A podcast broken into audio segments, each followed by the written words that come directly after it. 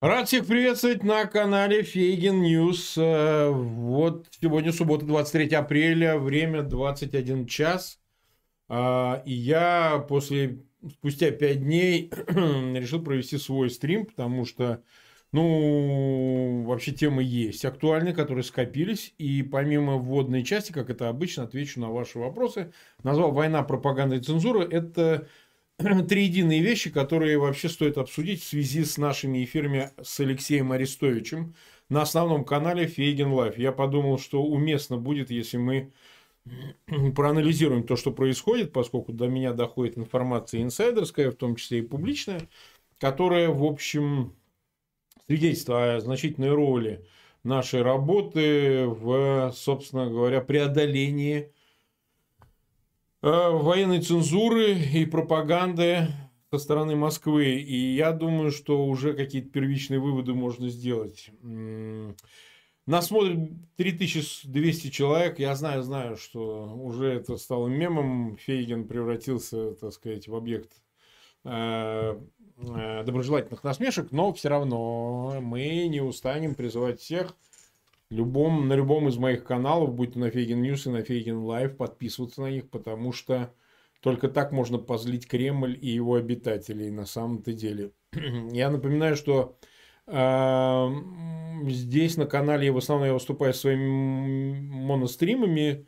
Вот, не этим воспользоваться и сегодня, для того, чтобы обсудить ряд весьма интересных вопросов которые, как я выше уже обозначил, актуализировались именно теперь, после перевала, пере, того, как мы перевалили миллион на канале Фейген Live. Напоминаю, что этот канал как бы спутниковый по отношению к каналу Фейгин Live. В общем, это как комбо надо воспринимать. Те, кто смотрит канал Фейгин Live, там в основном собеседниками я провожу стримы здесь, я даю себе право а, поговорить э, со своими зрителями, один на один, что называется, потому что здесь только мои будут выступления. Может быть, кто-то из вновь прибывших наших подписчиков на основном канале не совсем разобрался. Ну, в общем, это вот так. Смотрите, какая вещь. Давайте э, это вот с чего начнем. А, много вопросов, которые имеет смысл именно здесь обсудить, касается эффекта, который производят эфиры мои с Алексеем Арестовичем. Причем э, у этого есть как э, некоторая предыстория э, вполне закономерная, и то, что произошло с этим взрывным эффектом интереса, с взрывным интересом к нашим эфирам ежедневным о войне, так и элемент случайности, как это часто бывает. Три года работы они привели к тому, что, собственно говоря, доверие к каналу и ко мне – оно таково, что прежде всего у украинской аудитории, да и у российской в части определенной, а, столь велико, что, наверное, именно на таком канале и могло появиться диалоги о войне, которые мы ведем с Алексеем Арестовичем, и иметь такой эффект. То есть э, здесь первично, помимо роли Алексея Арестовича как представителя офиса президента, человека официального, который предоставляет основную информацию, важны и все-таки не упускать из виду то, что восьмилетний труд мой как э, э, общественного деятеля, адвоката и одновременно три года последних как блогера, он дал этот важный синергетический эффект. То есть э, основным источником, из которого черпает информацию, добросовестную информацию о войне в интернете, на видеохостинге YouTube стал именно канал Фейгин Live. Это, безусловно, сильно расстраивает, выразимся мягко, Кремль. И Э, я знаю, что они предпринимают немало усилий для того, чтобы эффект как-то сдемпфировать. Э, знаю, что они запускают и ряд каналов, которые пытаются э, сделать их популярными, но, как обычно, я-то ведь себе не накручиваю мошеннически подписчиков или просмотры, это абсолютно исключено. Я много раз говорил, что я этого не делаю и никогда делать не буду, потому что цель моя не канал, еще раз повторяю, а уничтожение системы Э, против которой такие каналы и должны работать. Э, это, собственно говоря, то, что в России существует режим Владимира Путина, его окружение, оккупационный существует режим, режим внутренней оккупации. И, собственно говоря, целью моей является не раскрутка канала, а уничтожение путинизма. Вот тут это очень важно понимать.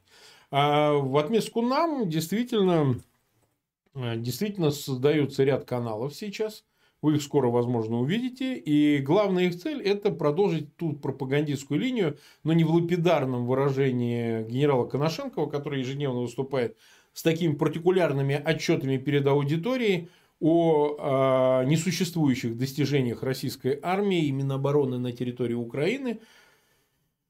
Вот, разнообразить это каким-то более цветистым способом, доходчивым для более широкой аудитории, э, не в лице генерала Коношенкова, про которого я сказал, что по лицу его можно судить, что у него даже нет секса, а, а какими-то более, более подходящими демократичными формами заполнить информационное пространство. Говорят, что не в последнюю очередь на это повлиял отказ а, блокировать в России, пока, во всяком случае, блокировать в России именно площадку видеохостинга YouTube, поскольку если ее заблокировать в России, то есть это окончательно проблему не решит, поскольку российская, например, аудитория будет смотреть через VPN, а все каналы, которые используют пропаганда российская против э, Украины за войну и так далее, они, собственно говоря, сгорят одномоментно. Поэтому сейчас взята пауза, несмотря на огромное желание какой-то части российской пропагандистской машины заблокировать окончательно, окончательно э, YouTube в России – для того, чтобы доступа к нему не было, и в частности, конечно бы, чтобы не было доступа к каналу Фейгин Live. На протяжении последних нескольких недель, вот буквально 2-3 недели, идет огромная атака на Алексея Арестовича э, с этими фейковыми видео, что якобы он гей. Э, вот в отношении меня, ну, как-то со мной, как-то они, знаете, нарисовать дипфейк, чтобы Фейгин был геем, наверное, как-то, ну, не пойдет, не заедет эта тема. Поэтому они решили идти больше по официальному пути. Я об этом уже рассказывал. Они меня объявили СМИ иноагентом. А, значит, я должен подчиняться их ебаным всякого рода правилам. А, типа я должен лейбл прилепить везде. Ходить, значит, э, лейблом иностранного агента везде в соцсетях, со своими интервью. Я очень смеялся над этим требованием, не говоря уже о том, что я должен отчеты какие-то сдавать в Минюст, еще какие-то херню. Ну, понятно, как я к этому отношусь. Мне не надо вам рассказывать, вы и так обо мне все знаете. А, дело в том, что а, информационная кампания, которую ведет э, российский Кремль и в отношении Украины, э, и в отношении значит, на внутренней контуре по отношению к собственным, по отношению к собственным аудитории, которая и без того распропагандирована и повреждена в уме, она предполагает э, стандартные методы. Да? Э, ложь должна быть настолько чудовищной, чтобы вопрос об ее убедительности вообще не стоял. В нашем случае, конечно, с Арестовичем мы стараемся идти по пути предельной достоверности, который конечно, не избегает разного рода ошибок и э, зачастую преувеличений, иногда использование наших возможностей для того, чтобы передать некие месседжи э, российской власти, Минобороны и чему-то подобного. Я не вижу здесь никакой проблемы. Алексей Арестович, конечно же, этим пользуется, но еще раз подчеркиваю, что достоверность в целом и добросовестность – главные принципы. Э, продолжение кампании против нас, э, против меня и Арестовича, она предполагает все-таки и другие способы воздействия, поскольку вы слышали, что мне угрожал Кадыров, э, и, так сказать, меня поминает вместе с Арестовичем, но в другом контексте, сучка Скобеева и этот конченый пидор Соловьев, и у себя там где-то, я даже не знаю, где-то мне передают, пересылают, я даже не смотрю, какие-то вести, шмести, я даже не, не, не, это, не, не считаю нужным это все все обсуждать. Но, а, безусловно, конечно, выпады какие-то будут, и к этому надо быть готовым, потому что, ну, война есть война, даже если она информационная, это надо понимать.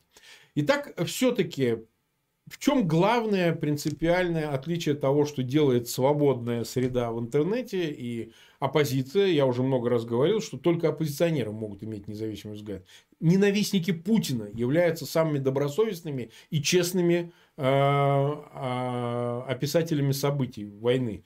Потому что только критический взгляд может быть независим. Только э, беспощадная критика нынешних Э, нынешнего Кремля является независимой экспертной оценкой. Вот в чем особенность. Потому что здесь есть два окопа. Либо путинисты, либо его противники. Нет таких сторонних наблюдателей, которые могли бы безучастно не полагаясь на мнение сторон, обсуждать текущие события войны. Еще раз хочу подчеркнуть, что благодаря тому, что я последовательно всю свою жизнь, последние 25 лет с момента восхождения Путина являлся принципиальным врагом этой системы, врагом Путина и врагом ФСБ э, и всей этой лубянской, э, лубянской системы, которая стала суть государственной, только благодаря этому доверие к позиции такого, как я, может быть достаточным для того, чтобы вести популярный канал и обсуждать темы самые главные и самые животрепещущие на нем вместе с представителем украинской власти, которому поручено информационно освещать ход войны. Э, смотрите, вот буквально сейчас, на самом деле, Минобороны Российской Федерации в лице того же Коношенкова и лиц ответственных за распространение информации рассказывают про э, крейсер Москва. Тема эта стала мейнстримной еще и потому, что, ну, как бы в ней есть символизм известный и так далее. Они заявили о том, что погибших там только один военнослужащий, матрос, видимо, да, и 27 пропали без вести. Но очевидность лжи. Да, и, кстати, они заявили о том, что корабль э, просто загорелся, сдетонировал боезапас, а на самом деле, в общем, не говорят о том, что это действительно судно военное было подбито ракетами украинской стороной и тем самым, в общем, вызвало как раз-таки пожар, детонацию и все остальное, что привело в конечном итоге э, к э, затоплению судна, вот, без возможности его э, там, поднятия или там, возвращения в строй и так далее, и так далее. Так вот, они говорят о том, что погибших нет. А, это означает, что даже те, у кого был шанс э, как-то в этой ситуации узнать правду о судьбе своих близких, я имею в виду, вот из Крыма вы слышали, уже идет поток а, возмущенных э, заявлений родителей, какого-то десятка, может, полутора десятков которым уже официально сообщили о гибели их близких, то есть детей, солдат-срочников, кстати, по преимуществу,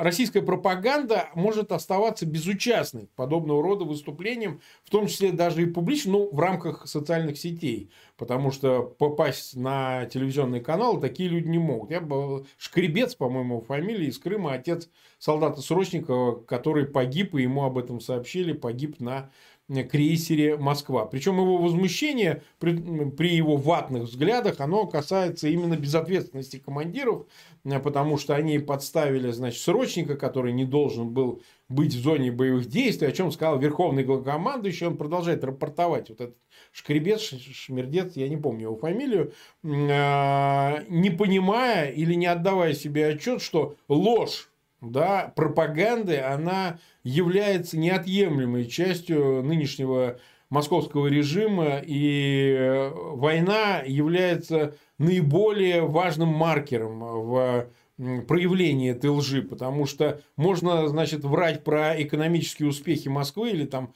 про ВПК, но про войну сказать ни слова правды, ни при каких обстоятельствах нельзя. И этого слова никогда не прозвучит. Вот это очень важно. Ровно поэтому, я считаю, российская аудитория может делать выбор в пользу такого канала, как Фейгин Live, и вот этого цикла а, бесед с Алексеем Арестовичем. Я подчеркиваю, это не интервью, это беседы. Те, кто внимательно слушает, я высказываю там и свои оценки, и какие-то соображения, которые зачастую имеют самостоятельное значение, при том, что, конечно, эти эфиры необходимы для того, чтобы узнать позицию официальных властей Украины в той доступной форме, которую позволяет интернет и видеохостинг YouTube. И я думаю, что мы с этим справляемся, вопреки тому, что делает э, кремлевское руководство и его пропаганда. Война является лакмусом для кремлевского режима в проявлении вопросов правды и лжи на войне. Потому что нигде так не врут, как на войне, что известно, но кремлевский режим врет всегда. Но его легче поймать за руку именно в таких острых событиях, событиях вопросов, касающихся войны, нежели любых других. Неважно, касается дипломатии, касается это экономики, политики, чего бы то ни было еще, там всегда остается люфт для какого-то маневра, отыгрыша. На войне отыгрыша не бывает. Если человек погиб, то погиб. Если человек остался в живых, то остался в живых.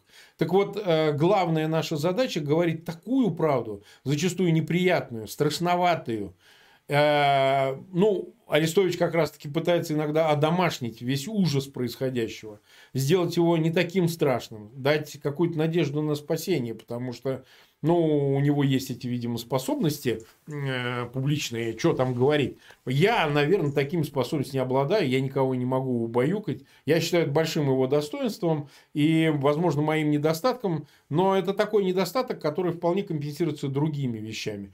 Но я еще раз хочу подчеркнуть, почему такой контраст, почему такая разница, потому, почему такой интерес именно к информации, которая исходит от наших вот, программ, от наших выпусков.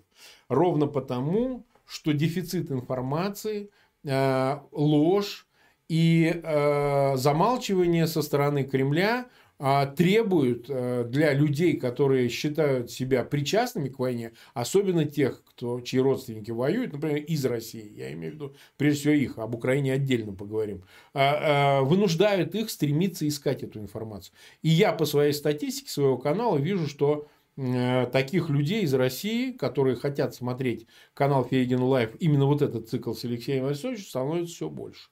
То есть он повышает. Не так быстро, как нам бы хотелось, но мы приближаемся к 30% зрителей за последние 28 дней из России. Приближаемся, мы еще не приблизились, но, но мы близки к тому, это будет означать, что по ходу войны, а завтра будет ровно два месяца, как война идет, таких людей будет становиться больше. Особо надо сказать про ушедшие в мемы призывы Фейгина подписываться на канал и распространять, распространять эти эфиры в качестве ссылок в своих аккаунтах в социальных сетях, группах, везде, где можно и так далее. Да, ироническое отношение к этому я, в общем, воспринимаю хорошо. Я считаю, что люди должны посмеиваться иногда над такими вещами, которые кажутся порой где-то глуповатыми, порой где-то назойливыми, порой где-то э, чрезмерными. Но вы понимаете как? Э, у меня другая задача. У зрителей смотреть, а у меня задача распространять и создавать этот контент. Понимаете? У меня еще и политическая задача, чтобы становилось не только больше зрителей, но больше сторонников наших идей. Они очень простые, эти идеи свержения режима в России и прекращения войны, возвращения оккупированных Украине территорий – отодвинуть, что называется, в сторону Украину, отдав ей все, что положено, там от Крыма до, э, до Донбасса и всех занятых оккупированных территорий, а дальше самим, без участия всех остальных, заняться нашей российской властью, э, ограбившей народ и превратившей его в скотов в буквальном смысле, потому что, судя по тому, э, как мы видим, война освещается, война э, препарируется этими людьми, война э, дает возможность для радости, обогащения, бог знает для чего еще. Это свидетельство о большом повреждении в уме нашего народа русского, да, которое является результатом воздействия на него вот той самой пропаганды.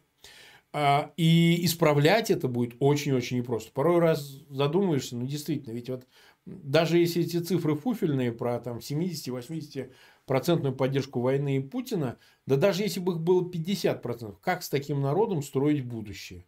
Как этим людям изменить сознание в такой степени, чтобы они поняли, в какую жопу зашло государство и страна в целом, и нация в целом, из которой нельзя просто так повернуть, понимаете? А более того, они в этой жопе устраиваются надолго, чтобы пережить тяжелые для них времена. А проблема заключается в том, что, к сожалению, возможности наши скромны для того, чтобы изменить это положение вещей одномоментно. Безусловно, и, конечно, информация и ее распространение становится главным э, политическим оружием для перемен в стране. Другой просто нет. Представить себе начало боевых действий в Москве где-нибудь с помощью даже самых последних бандеровцев а, не представляется возможным. Потому что мы имеем дело с тоталитарной системой. И пропаганда, и военная э, милитарист, ну, милитаристская пропаганда и война являются неотъемлемыми имманентными условиями существования режима.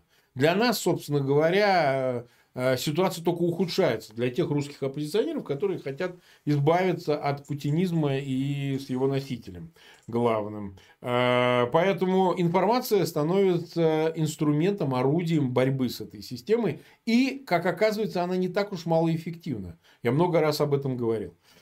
Из последних новостей, которые мы еще увидим в качестве э, препарируемых, да, э, вы знаете, что буквально вчера военнослужащие 64-го мотострелковой этой бригады оказались видимо, в плену в какой-то из засад под Харьковом, ну, в районе Изюм, точнее, да, попали в... Были ряд убитые. Это все те самые военнослужащие, которые были в Буче, и среди них даже есть люди, которые точно занимались убийствами, изнасилованиями, грабежами, уничтожением мирных граждан и так далее. Насколько я понимаю, сегодня мы узнаем буквально через 40 минут у Арестовича, когда начнет стрим, как поступили с этими людьми.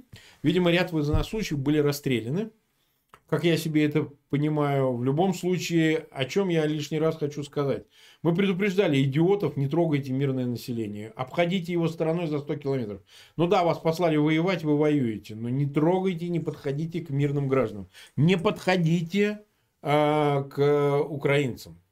Бесполезно этот призыв, конечно, не мог быть услышан, но последствия вот этого всего, они налицо мы их уже можем наблюдать. То есть, если действительно так, что э, военное руководство и кремлевское руководство посчитало возможным просто-напросто отправить вот этих военнослужащих, которые обосрались Бучи, значит, совершали военных и других преступлений, дичайших преступлений, отправить их на передовую, я по-другому это трактовать не могу, как решили концы в воду убрать свидетелей, что называется. Понимая, как к ним относятся военнослужащие ВСУ, шансов у них выжить никаких.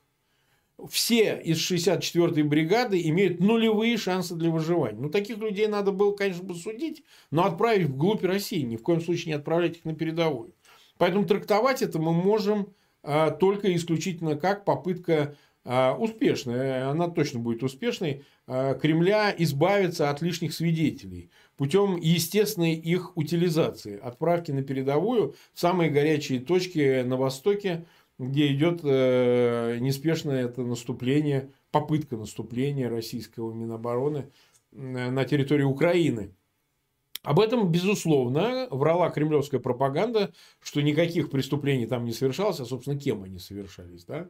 А, вот замазать, затоптать это уже не удастся, потому что если все-таки какая-то часть военнослужащих окажется в плену, из тех, кто был в Буче, Ирпене и Бородянке, они будут давать показания, с ними будут, возможно, беседовать, если они доживут до этих э, допросов. Потому что факт остается фактом, что шансов у них не так уж и много на этот счет, да, остаться в живых, поскольку в пленных, видимо, не берут.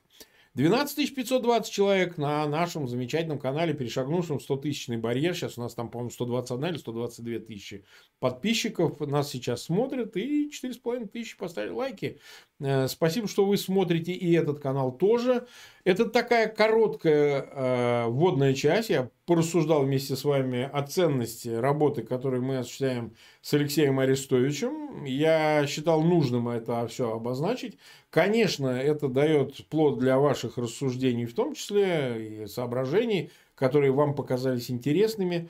В любом случае, сегодня, как и каждый день, через там, 37 минут мы проведем очередной короткий этот стрим с Алексеем Арестовичем. А пока я в преддверии его на этот и другие вопросы, касающиеся этой темы, но и на другие, готов э, ответить, дорогие друзья. Пишите, обозначайте вопросами то, что хотите у меня узнать, и я буду, э, буду отвечать. Так, вот первый попавшийся вопрос, э, точнее, я так понимаю, комментарий Евгений Чебышева. Пытаясь опорочить Марка и Арестовича, габисты пытаются гнусно воздействовать не на твердый электорат Марка и Арестовича, пытаются нести разлад новых неежедневных слушателей. Очень может быть, Евгений, очень может быть. Я думаю, что они действуют по старинке. Ну, что там, э, из Фегина делать гея, конечно, ну, как-то не зайдет. Это совсем слишком уже это как-то чересчур. Я уже много раз говорил, я не гомофоб, естественно, ни, ни разу. Ну, просто я безразлично отношусь к э, ориентации человека. Совершенно, абсолютно безразлично. Единственное, что меня раздражает, когда, значит, геи во власти рассказывают про э, скрепы, рассказывают про, значит, семейные ценности, а сами едут на дальние дачи чпокаться, или, как у нас э, говорят, э, э, долбиться под хвоста, что называется, рассказывая всем о своей скрепной натуре. Понимаете? Вот это нас раздражает. А сами геи вообще никак меня не интересуют. Я абсолютно отношусь безразлично к ориентации человека. А, что касается опорочивания, ну, слушайте, я э, за все годы, что я существую в противостоянии с этой властью, чего только обо мне не писали. Достаточно открыть Википедию, на 50% э, статья о Фене – это ложь. Чтобы вы понимали, Википедия на русском языке, политический ее сегмент полностью контролируется Кремлем.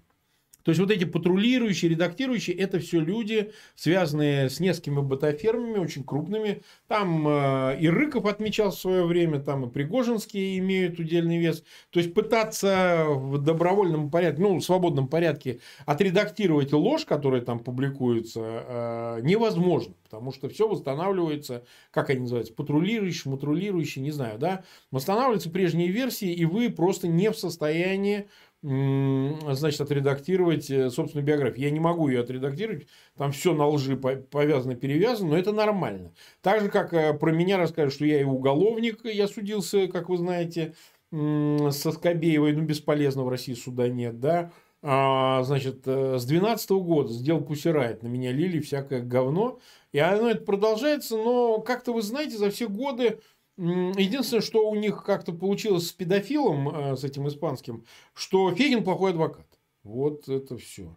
То есть люди, которые насилуют детей, люди, которые отдают приказы убивать людей. Сегодня вот в Одессе разбомблено пять человек убили. Люди, которые разворовали всю страну. Люди, являющиеся распоследними извращенцами, пытаются опорочить Фегина тем, что он плохой адвокат. Ну, вот это все, что я себе за все годы узнал, что я, оказывается, плохой адвокат.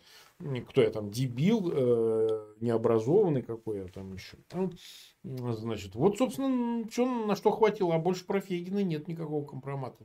Плохой адвокат. Вот это как-то закрепилось. Почему-то это понравилось им считать, что в России, где нет суда, метод политической адвокатуры, который со мной родился и со мной же умер, когда меня лишили статуса, это вот все, на что они сподобились, что Фегин вот как бы адвокат нехороший. Ну так на здоровье. Засуньте себе в одно место, свернув трубочкой, и, так сказать, получайте удовольствие. Это все, что я могу по этому поводу сказать. Э, я думаю, что в этом же ключе будет. Понимаете, что Фейгин иноагент, они же вот дали мне, присвоили статус иноагента, что он, там, кто уж, я не знаю, еврей, еще вот это вот у них очень мощный такой антисемитский тезис. Э, всегда он над этим смеялся. Еще, что еще можно о Фейгине сказать? Ну, в общем, я даже не знаю. Пусть они выдумывают, а мы с удовольствием это все прокомментируем. Так, читаем дальше. Вопрос Марку. Есть ли будущее после путинской России? Пан Димитр. Вы знаете, пан Димитр, такой ник, да, это всегда останется загадкой, пока не попробовать. Так же, как демократия, это всегда риск, понимаете? Она чревата тем, что благодаря свободным выборам появятся антисилы, которые придут к власти. К сожалению, мы мож, не можем сейчас ответить на этот вопрос, потому что э, вот эта яма, в которую провалилась Россия, она настолько глубока, что выход э, из этой пропасти, он э, не очевиден.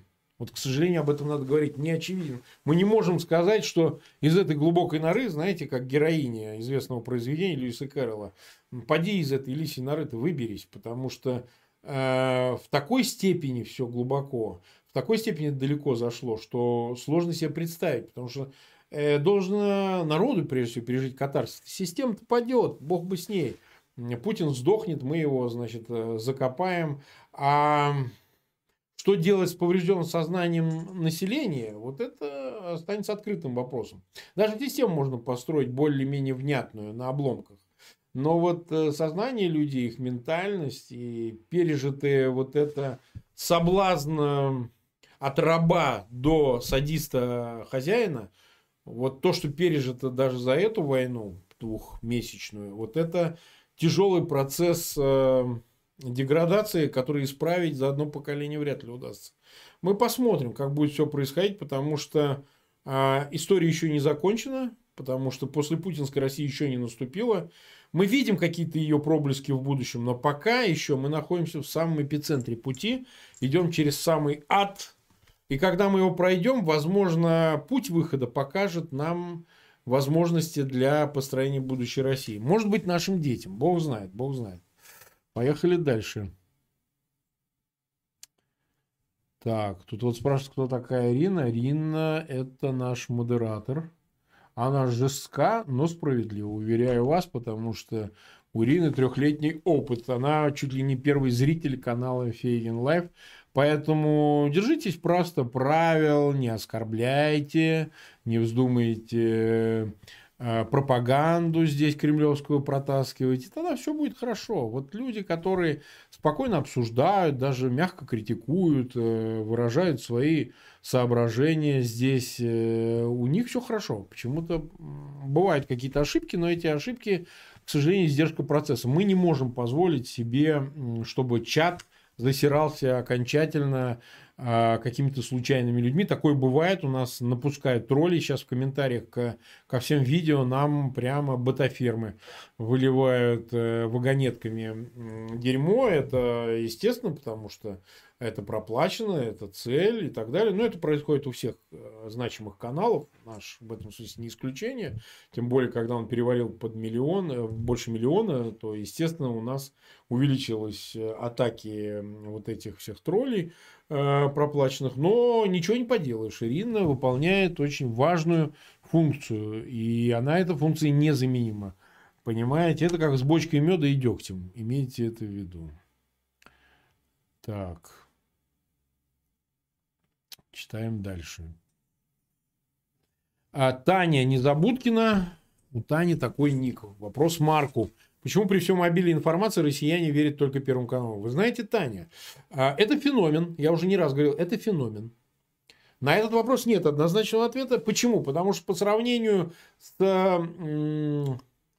а, советскими годами, понимаете, был дефицит информации.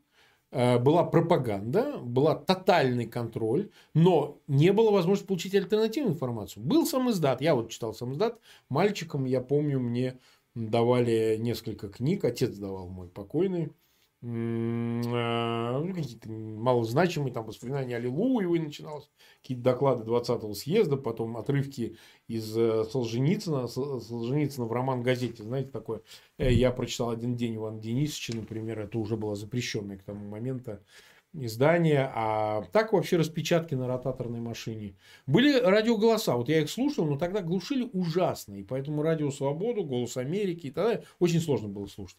А, были и другие радиостанции, BBC, RFI, э, Голос Израиль, был такой Голос Израиля, тоже вещал. Очень много было информации там, но э, слушать было невозможно, всех глушили, понимаете. Сейчас человек может получить альтернативную информацию.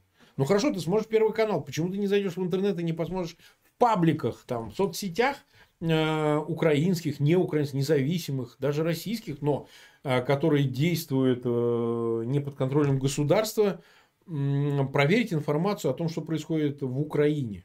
Этого не делают, вы понимаете? Феномен заключается в том, что люди не делают, либо если даже как-то принудительно их родственники, близкие, друзья пытаются им эту информацию предложить, они от нее отмахиваются. Говорят, что это все фейк. Они не верят этой информации, они отказываются от этого. Это, безусловно, феномен, потому что, казалось бы, мы имеем, дело, ну, по меньшей мере, с несколькими поколениями уже после падения СССР все-таки. Ну, прошло 30 с лишним лет. То есть, казалось бы, ну, просто есть человек, которому 30 лет. Он родился уже не в СССР, понимаете? Он не знает про СССР. Ему 30 лет, а он рассуждает э, э, в терминах, которые звучат из телевизора. Он разговаривает как телевизор сам. То есть, такое ощущение, как, знаете, шоу Трумана. Если вы видели с Джимом Керри, э, замечательная работа, по другому, правда, поводу, конечно, но мир вот этого замены мозга телевизором, она, безусловно, присутствует в самой худшей степени, в самом худшем выражении, потому что э, поганый телевизор, понимаете, из которого льется вот эта ложь, а информация, получаемая из интернета, она же очень доступна, и почему-то люди не приискивают ее, не стараются сделать все для того, чтобы узнать эту правду. А их устраивает наличие единственного источника властной пропаганды и все. Это феномен, я еще раз повторяю, э, это еще требует э, осознания, что люди настолько в России, не располагая критическим мышлением, воспринимают, реципируют эту информацию из единственного этого источника. Это феномен, на который нет такого хорошего для нас, Таня, объяснения. Так. Я вам больше, Таня, скажу. Больше Таня не Незабудкина. Вы видели, как ведут себя в Америке русские общины, выходящие в поддержку России в Германии, в Лондоне. Ну, понятно, там противодействуют украинские общины, часть российской оппозиции, которая находится вне пределов страны. А эти-то что? Эти-то живут в Европе, эти бараны, сука, не едут обратно к себе в Москву, если они так любят Путина. Какого хера они на своих машинах? В Израиле. Вот сказки, евреи такие умные, они такие мудрые. Плюньте тому в рот, кто вам скажет, что евреи умнее других. Вы посмотрите, что в Израиле творится. Там баранов ничуть не меньше, чем в любом другом месте. Так что все эти э, разговоры про еврейский ум э, наплюйте и забудьте. Там дураков ровно в той же пропорции, как в любом другом народе. Да. Пишут, что я молодец. Это да. Ну, так хотя бы немного.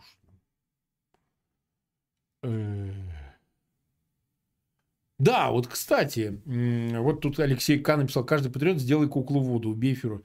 Вы знаете, доходит информация о том, что как болезненно в Кремле продолжают реагировать на распространение информации об их оккультных увлечениях. Заметьте, они все комментируют, сука. Песков комментирует все. Все, что хотите. Они могут рассказывать на любые темы и так далее, про ложь, правду. Не трогают только одной темы. Не комментируют только одну тему. Заметьте. Это увлечение оккультикой Путина и его окружения. Никто и никогда это не опровергает.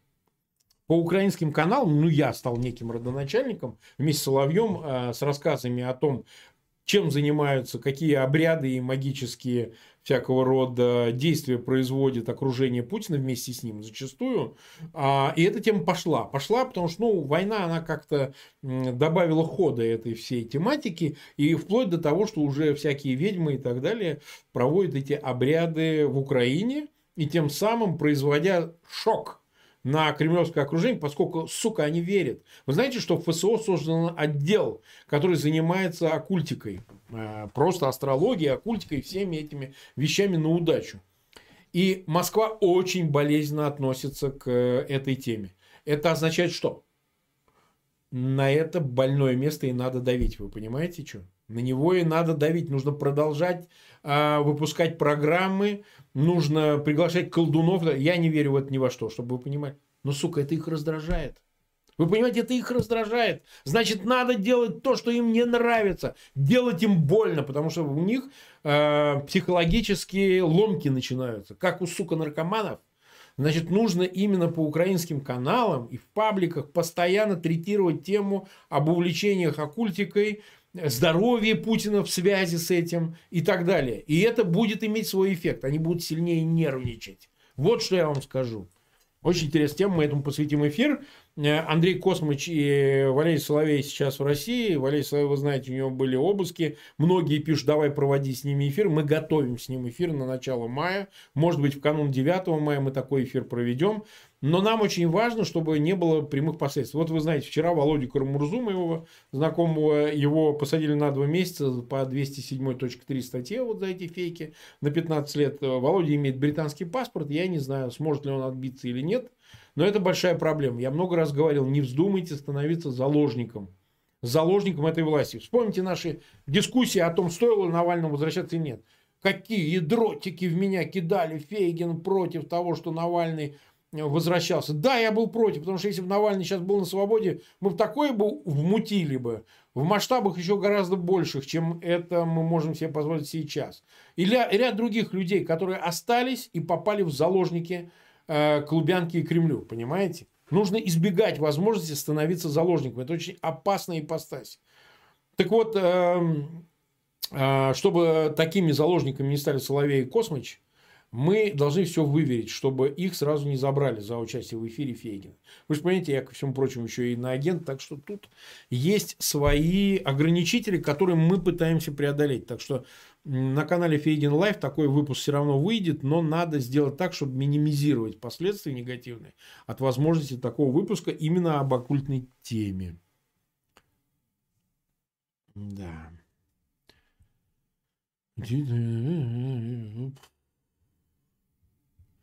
Э, так, я взял чуть-чуть паузу, извините. Э, ищу вопросы мне. Э, вот, НАТО Украина спрашивает. Вопрос Марку. Можно размещать у себя интервью другим каналам? Парочку случайно встретил, а искать времени нету. Смотрите, Ната и дорогие мои зрители канала Фейгин News и наших всех каналов Фейгин Live. Э, есть опасность размещения ряда... Это же перезаливка идет чужого контента. А где-то к этому очень одобрительно относятся. Вот у меня 24 канал каждую неделю со мной делает эфиры а, украинские. Там ряд других еще. Они говорят, ты, пожалуйста, заливай к себе. Но вот вы понимаете, я боюсь на канале Фейгин Live этим как бы сказать, помешать контенту, потому что ну, человек хочет комфорт. Он открывает, ну, Фейгин, Фейгин Live, он там беседует с Арестовичем, с другими собеседниками, иногда свои делает там эфиры, я там их делаю раз в неделю с разной периодичностью. А тут тебе э, идут какие-то интервью Фейгина. Ну, непонятно, зачем это все, потому что есть и другие каналы, которые можно посмотреть. Мы делаем пока так, пока.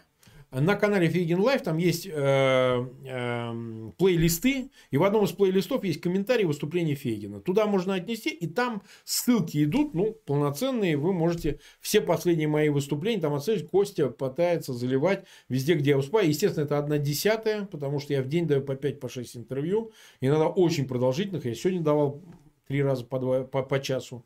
Вот. И всего невозможно охватить, но я исхожу из чего? Что, в принципе, благодаря моим пусть даже не таким частым выступлением здесь, с моностримами, и, в общем, каждодневному появлению Фейгин Live, где нужно следить не только за тем, что говорят мои собеседники, но внимательно за тем, что я комментирую и как я задаю вопрос. Многие говорят о моей многословности, о том, что я зря перегружая такие эфиры, они считают, что это интервью, а на самом деле это беседы. Беседа не предполагает только задачи вопросов. Беседа, она провоцирует тему, понимаете? И я стараюсь это делать. Неважно, возьмете мой последний эфир с Ларионовым, посмотрите его, возьмете последний эфир э, с Пионтковским и Гудковым, и так, да неважно, все эфиры. Там вы слышите и мою позицию тоже. Поэтому пока мы не решаемся перезаливать на этот канал Фейгин News, отдельные мои интервью, которые я даю как украинским СМИ, там, некоторым российским, э, те, которые за пределами России находятся, ну или там, не знаю, популярной политики, где я изредка выступаю у навальнистов, или там вот у Соболя я выступал и так далее, я стараюсь сейчас не перегружать канал, потому что люди запутаются. Они скажут, слушай, Марк, мы как бы привыкли к какому-то оригинальному контенту, а я один это видел, другой не видел. То есть у этого есть э, свои минусы. Поэтому вы правы, НАТО, что э, было бы удобно смотреть все в одном месте, но как к этому подойти, мы пока не знаем. Потому что за некоторое воровство чужого контента могут и забанить, прилететь страйк. Ну, те, кто постоянно сидит э, в YouTube, он знает, как это бывает. Нам бы не хотелось бы иметь такие проблемы с администрацией YouTube, объяснять, что это я, это вот мне разрешили, понимаете. Я стараюсь избегать нарушений. Вы знаете, я э, щепетильно отношусь к работе наших каналов. Вы видите, у нас нету никакой сторонней рекламы, каких-то коллабораций и так далее. Это исключено. Нам предлагают это. Это абсолютно запрещено. Канал существует не для того, чтобы зарабатывать какие-то шальные деньги и так далее. Он существует на самоокупаемости. Никто нам не платит, чтобы вы понимали. Я не получаю ни и никогда не получал ни одной копейки, ни от грантов Запада, ни, там, ни от Кремля, никогда ничего за всю свою жизнь. Поэтому Э, перегружать э, какой-то сторонней рекламы, представляете, сковородки Фейгин будет рекламировать, ходить с сковородками, или, там, я не знаю, с презервативами или с дилдо с каким-то. Это невозможно. Поэтому мы стараемся ничего не делать такого, чтобы не спровоцировать к нам претензии любого рода. И поэтому здесь нужно осторожно подходить к э, использованию чужого контента. Перезаливка его к себе на канал, она, понимаете, может быть чреватой. Вот, поэтому мы очень опасаемся этого пока. Пока не выясним окончательно, можно ли это и как, и что, и почему. Так, Лена пишет, что Марк только за вас и держится. Слушаем в первую очередь вас, доверяем вам. Это хорошо, Лена. Безусловно, надо смотреть и другие ресурсы, надо смотреть другие каналы. Ну, если вы нам доверяете, и слава богу, слава богу. Так. А, к вопросу о том, что я ругаюсь. Вы знаете, я стараюсь не ругаться. В жизни я очень тактичный человек, очень интеллигентный. Но я много раз говорил, вы знаете, вот вы видите в видеозаписи на фронте, как ругаются люди в боях, да? Вы видите, то есть они на самом пределе. И э, нецензурная брань зачастую это способ выхода энергии, э, адреналина такого. Я вот э, на войне бывал, я вам скажу, там особое ощущение. Э, когда сердце колотится очень сильно, ну, от страха, такой коктейль из страха и напряжения, э, ты его не чувствуешь. Стоит только вот что-то успокоился, ты сел, и тебе просто надо принимать волокордин. Вот так это работает. Так и тут, вы понимаете, когда нас уже довели до той степени... Я уж не знаю, что еще должно произойти, чтобы, знаете, как в анекдоте советском, где зачем, Вася, ты уронил молоток мне на ногу? Ну что же ты так неаккуратно поступаешь? Вы можете представить слесаря приблизительно с таким набором? Да, конечно, мы не слесари, мы, конечно, люди интеллигентные и все такое. Но жизнь, вот, к сожалению, так изменилась чудовищно, потому что когда ты видишь, что в Буче насилуют детей в присутствии родителей, редко найдешь хороший набор слов, приличествующий публичному пространству, каким интернет является. Вот я не знаю таких слов. Я чусь их найти, но я слов других как-то не нахожу. Видимо, от скудости моей и ума, и словарного запаса, видимо. Может, психологической неготовности воспринимать это нормально. Но вот эмоциональность так себя проявляет. Так что не обессудьте, простите заранее. Мне многие пишут, что мы вот с семьей смотрим, а ты вот, мудак, так ужасно ругаешься. Ну, иногда. Ну, виноват. Такое бывает, проскакивает, когда в напряжении этом, как я вам рассказал, приходится реагировать на вещи, которые сильно расстраивают. Выражусь так. Так, э, тут у меня где-то был вопрос, вы извините, не найду сейчас имени, у нас уже 46 минут в эфире, мало остается времени. Венедиктов. Вот про Венедиктова стоит сказать. Его действительно записали на агенты. Если вы видели первую его реакцию, то она очень, так сказать, показательная. Он визжал, как свинка, по-моему, а, на РБК или, боюсь соврать, посмотрите в интернете.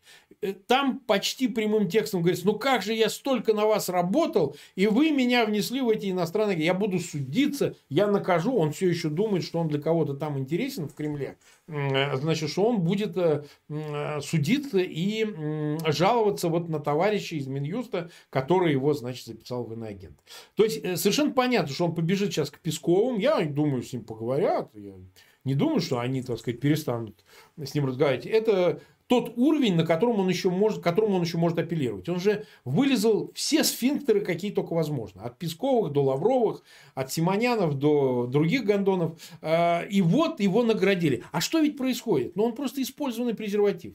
Он фальсифицировал выборы. Вам напомню, вот буквально вот в сентябре занимался дистанционным голосованием и, значит, оправдывал, обеспечивал, значит, нужный власти результат он при Собянине всю свою жизнь, ему, Собянину, поручено было финансировать «Эхо Москвы», помимо «Газпром Медиа», и лично Венедиктова. То есть, этот персонаж, он является зашкваренным во всех своих местах. Но произошло то, что часто происходит вот с такими шестерками, которых пользуются. Я же всегда говорил, он является конфидентом власти, но не каким-то значимым. Потому что всегда говорю, ну нет, ну что такая радиостанция, как он сам о себе говорил, мы, говорит, радиостанция влияние, говорит, мы, мы, мы, мы СМИ влияние, да, ну и где-то твое влияние, тебе просто перечеркнули, когда ты просто перестал быть нужен. А он продолжает барахтаться так, как будто он еще нужен, как будто он представляет еще какую-то значимую единицу, понимаете? Отсюда все выводы. Почему его внесли э, в список иноагентов? Я думаю, он э, не понимал. Для него это было абсолютно неожиданным. И, судя по его реакциям, это действительно так. Потому что туда внесли Невзору и Пархоменко. И, видимо, внесут еще ряд представителей «Эхо Москвы». Это действительно глупо бы выглядело. Наносить туда авторов и постоянных э, ведущих «Эхо Москвы» и не включить Венедиктова. Поэтому его как бы включили этим гуртом. При том, что он является абсолютно адекватным и лояльным для них лицом так мелко э, погавкивая, значит, теперь в оставшихся каких-то ресурсах никчемных. Вот. Но его внесли, потому что сейчас всех всех будут вносить в эти списки иноагентов за разные, но все-таки всех для того, чтобы обозначить вот этим лайбаком, значит, что это вот все люди, которые теперь э, не рукопожатные и для власти являются чужими. Только э, такие, как я, никогда своими не были. Я коньяки там не пил, не гонял. Значит, я всегда говорю, что их всех надо повесить и расстрелять. Я от своих слов не отказываюсь. Лубянку распустить, всех тоже посадить. А, а он же ведь другой был, ты вы понимаете, что? Он же как бы лизал, лизал, лизал, лизал и нюхал. И вдруг его вот так наградили. А вот так оно и бывает, понимаете? Вроде как э, пытался изображать из себя интеллигенцию, посредника между народом и властью, а вот ты подишь, ты стал не своим ни для тех, ни для других. Ну, для народа, ладно, там народ условный, да, какая-то там публика в Москве, всякая фрондирующая. А вот для власти-то, для власти, он же так хотел с ними быть, он так хотел быть нужным. Но видно на седьмом десятке, а ему он уже перевалил вторую половину седьмого десятка, да, значит, ему там 67, я боюсь соврать, просто посмотрите. Не следил за его биографией настолько, а он просто никому не нужен. Вот вам ответ. А с персонажем, который никому не нужен, на такой уже, я бы сказал, окончательной пенсии можно поступать как хочешь. Можно вытирать ноги, прям вот ботинки на голову ставить. Или там, как, знаете, я люблю эту сцену в фильме «Глянец» мерзавца Кончаловского, брата Михалкова, где там олигарх кидает орешки в голую свою будущую жену. Понимаете, она стоит раком, он в нее кидает орешки. Вот приблизительно так сейчас орешками кидают фисташками кидают Венедиктова все, кому не лень. А, уверяю вас, ничего в его положении не изменится. Он будет абсолютно таким, знаете, а, значит, лохматый залупы, как я раньше говорил, будет прислуживать власти, как он это и делал, потому что другой ипостаси в нем нет. То есть, если бы он возмутился, сказал, а, вот вы меня внесли в инагент, как Фейгин говорит, Путина, значит, накол, там, всех судить, расстреливать и так далее, ну, можно было сказать, ну, вот человек, наконец, на старости лет, перед концом жизни, понял, значит, откуда и как, и почему. А он же не будет этого делать, в этом-то и разница, понимаете? Это главное. Главное то, что человек говорит в том числе и делает, но то, что он говорит. Какова его позиция? Потому что мы себя реализуем в словах. И в этом смысле положение Венедиктова, оно известно. Он как был шестеркой власти, штафиркой такой, да, а так он ей останется, только раньше он был востребованный, а теперь он никому не нужный. Как я рассказывал про него анекдот, где не знаю, вот у меня много прибавилось новых зрителей, я вам его расскажу, это веселый анекдот, где молодые псы бегают за сучками и так мотает хвостиками и бегает за ними старый, облезлый такой, э, значит, пес такой, ничего у него там не работает, но он все равно бегает. Они, молодые псы, оборачиваются и говорят, ну что ты за нами бегаешь, что же ты за нами бегаешь? Ну тебе уже все равно здесь ничего не обломится. А он говорит, нравится мне эта суета. Вот так и Венедикту. Ему нравится эта суета, понимаете? Поэтому я лишний раз только могу повторить. Смотрите, какие там у него каналы остались, по-моему, один, что ли, два, я не знаю, как они называются, э, квази-эхо. Смотрите их, там много, масса людей приходит, и не безинтересных, высказывают хорошее мнение и так далее. Не отказывайте себе э, в этом удовольствии. Но помните только об одном, что сам Венедиктов э, является, так сказать, э, субъектом вот этих отношений с властью, что он не самостоятельная, зависимая, прожившая никчемную жизнь, вот такая политическая фигура. То, что он там бросается тем, что Фейгин как это, провокатор, а Арестовича он называет пропагандистом, таким же, как Скобеева и Захарова, по-моему, так он выразился, мне вот писали об этом. Ну так это тоже очень логично. Он продолжает инстинктивно исполнять в интересах власти танец вот этот жутковатый, понимаете? Ему нужно доиграть его до конца. Он так подписался, что продолжая, подписался под э, требованиями власти, под ее указанием, под ее методичкой, что он продолжает танцевать, когда уже музыку выключили, понимаете? Он продолжает делать тоже, уже все сказали, не обломится тебе здесь ничего. А он продолжает, нравится мне эта суета. Буду с вами бегать, как говорится. Напоминаю, через 7 минут буквально у нас встреча с Алексеем Арестовичем, как обычно, как каждый день, в 22 часа на канале Фейгин Live. Так что сразу с этого эфира переходите туда. Там у нас короткие эфиры, мы все-таки каждый день их проводим. Многие говорят, ты, Фейгин, задал тот вопрос, не задал этот вопрос. Ребята, всех вопросов задать невозможно. Так не бывает. Их все равно приходится раскладывать на разные на разные программы. Где-то успел задать, где-то нет, где-то событие ушло. Это нормально. Далее говорят, ты однообразен. Ты спрашиваешь о войне, о переговорах, об оружии и еще о чем-то. Это главные вопросы. О них нельзя не спросить. Новости, которые считает нужным сам осветить Алексей Арестович, он их осветит и без моих вопросов к нему, поймите. А, потому что у Алексея Арестовича а, у Алексея Арестовича есть некая своя задача.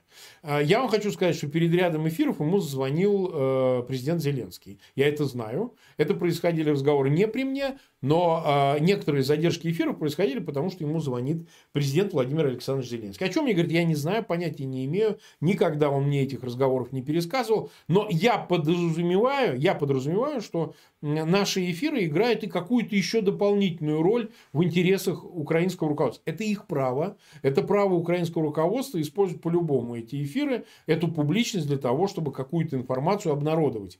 Поэтому зачастую, если мы какую-то тему не обсуждаем, не потому что мы ее не хотим обсуждать, я поднимаю все темы. А ровно потому, что так э, отвечает Алексей Арестович. И в случае с сегодняшней последней кампанией о якобы разворовывании гуманитарной помощи и информации, обнародованной Юрием Швецом, я могу сказать, что мы этот вопрос задавали. А Алексей Арестович на него ответил полтора дня назад, ну, то есть э, через день назад. Э, как он ответил, я отношу на 57-й, по-моему, день, да, это был на 57-й день войны, послушайте, что он отвечал на что. Но мы не будем задавать вопросы о гуманитарке, хищениях и Швеце каждый день, как этого иногда требует. Этого нельзя делать, и это бессмысленно абсолютно. Тема ушла. Как ответил Арестович, так он ответил. Невозможно каждый день об этом спрашивать. Это касается и ряда других вопросов, поэтому, безусловно, и, конечно, э, э, мы э, будем э, главных тем касаться в разной редакции, но говорить об одном и том же, это тоже важно. Э, так или иначе, в ответах э, Алексея Арестовича есть всегда новое, и это новое в динамике меняющееся может представлять интерес. Я, конечно, не смог ответить на все вопросы, друзья, но я, во-первых, почаще буду проводить. Мы сейчас должны освоиться в нашем новом положении, потому что мы также и сетку формируем. У нас прибавилось очень много украинских пользователей, пользователей, зрителей. Мы это учитываем. Поэтому я э, буквально, наверное, завтра, может быть, проведу еще один стрим. Может быть, на основном канале Фейгин Live. Там мы ответим более широко на разные вопросы, на разные темы. Ну, естественно, не будем посвящать только теме наших программ с Алексеем Арестовичем, о чем я хотел поговорить сегодня, а коснемся более широкой тематики, и там я тоже смогу ответить на ваши вопросы. Э, последний вопрос отвечу Дмитрию Жуви... Вицкому, вот такой ник. Марк, напомните свое отношение к Навальному, его позицию по Крыму. Я, наверное, пропустил. Ответ, Дмитрий. Я считаю, что глупой ошибкой заявления Алексея Навального, которое он дал в интервью э, Венедиктову, провокатору и его пассии в тот момент э, Рябцевой о бутерброде. Это очень неудачный и неправильный был ответ. Но, напомню вам, я знаю лично, мне оппозиция Алексея Навального, он считает э, захват и оккупацию Крыма преступлением. Это я просто от него знаю. У меня даже есть об этом переписка с ним. Ну все, друзья, перебираемся на канал Фейгин Live. Сейчас там продолжим, там тоже будет интересно. Сейчас поговорим обо всем, чего мы не коснулись в достаточной степени на этом канале. Так что не прощаюсь.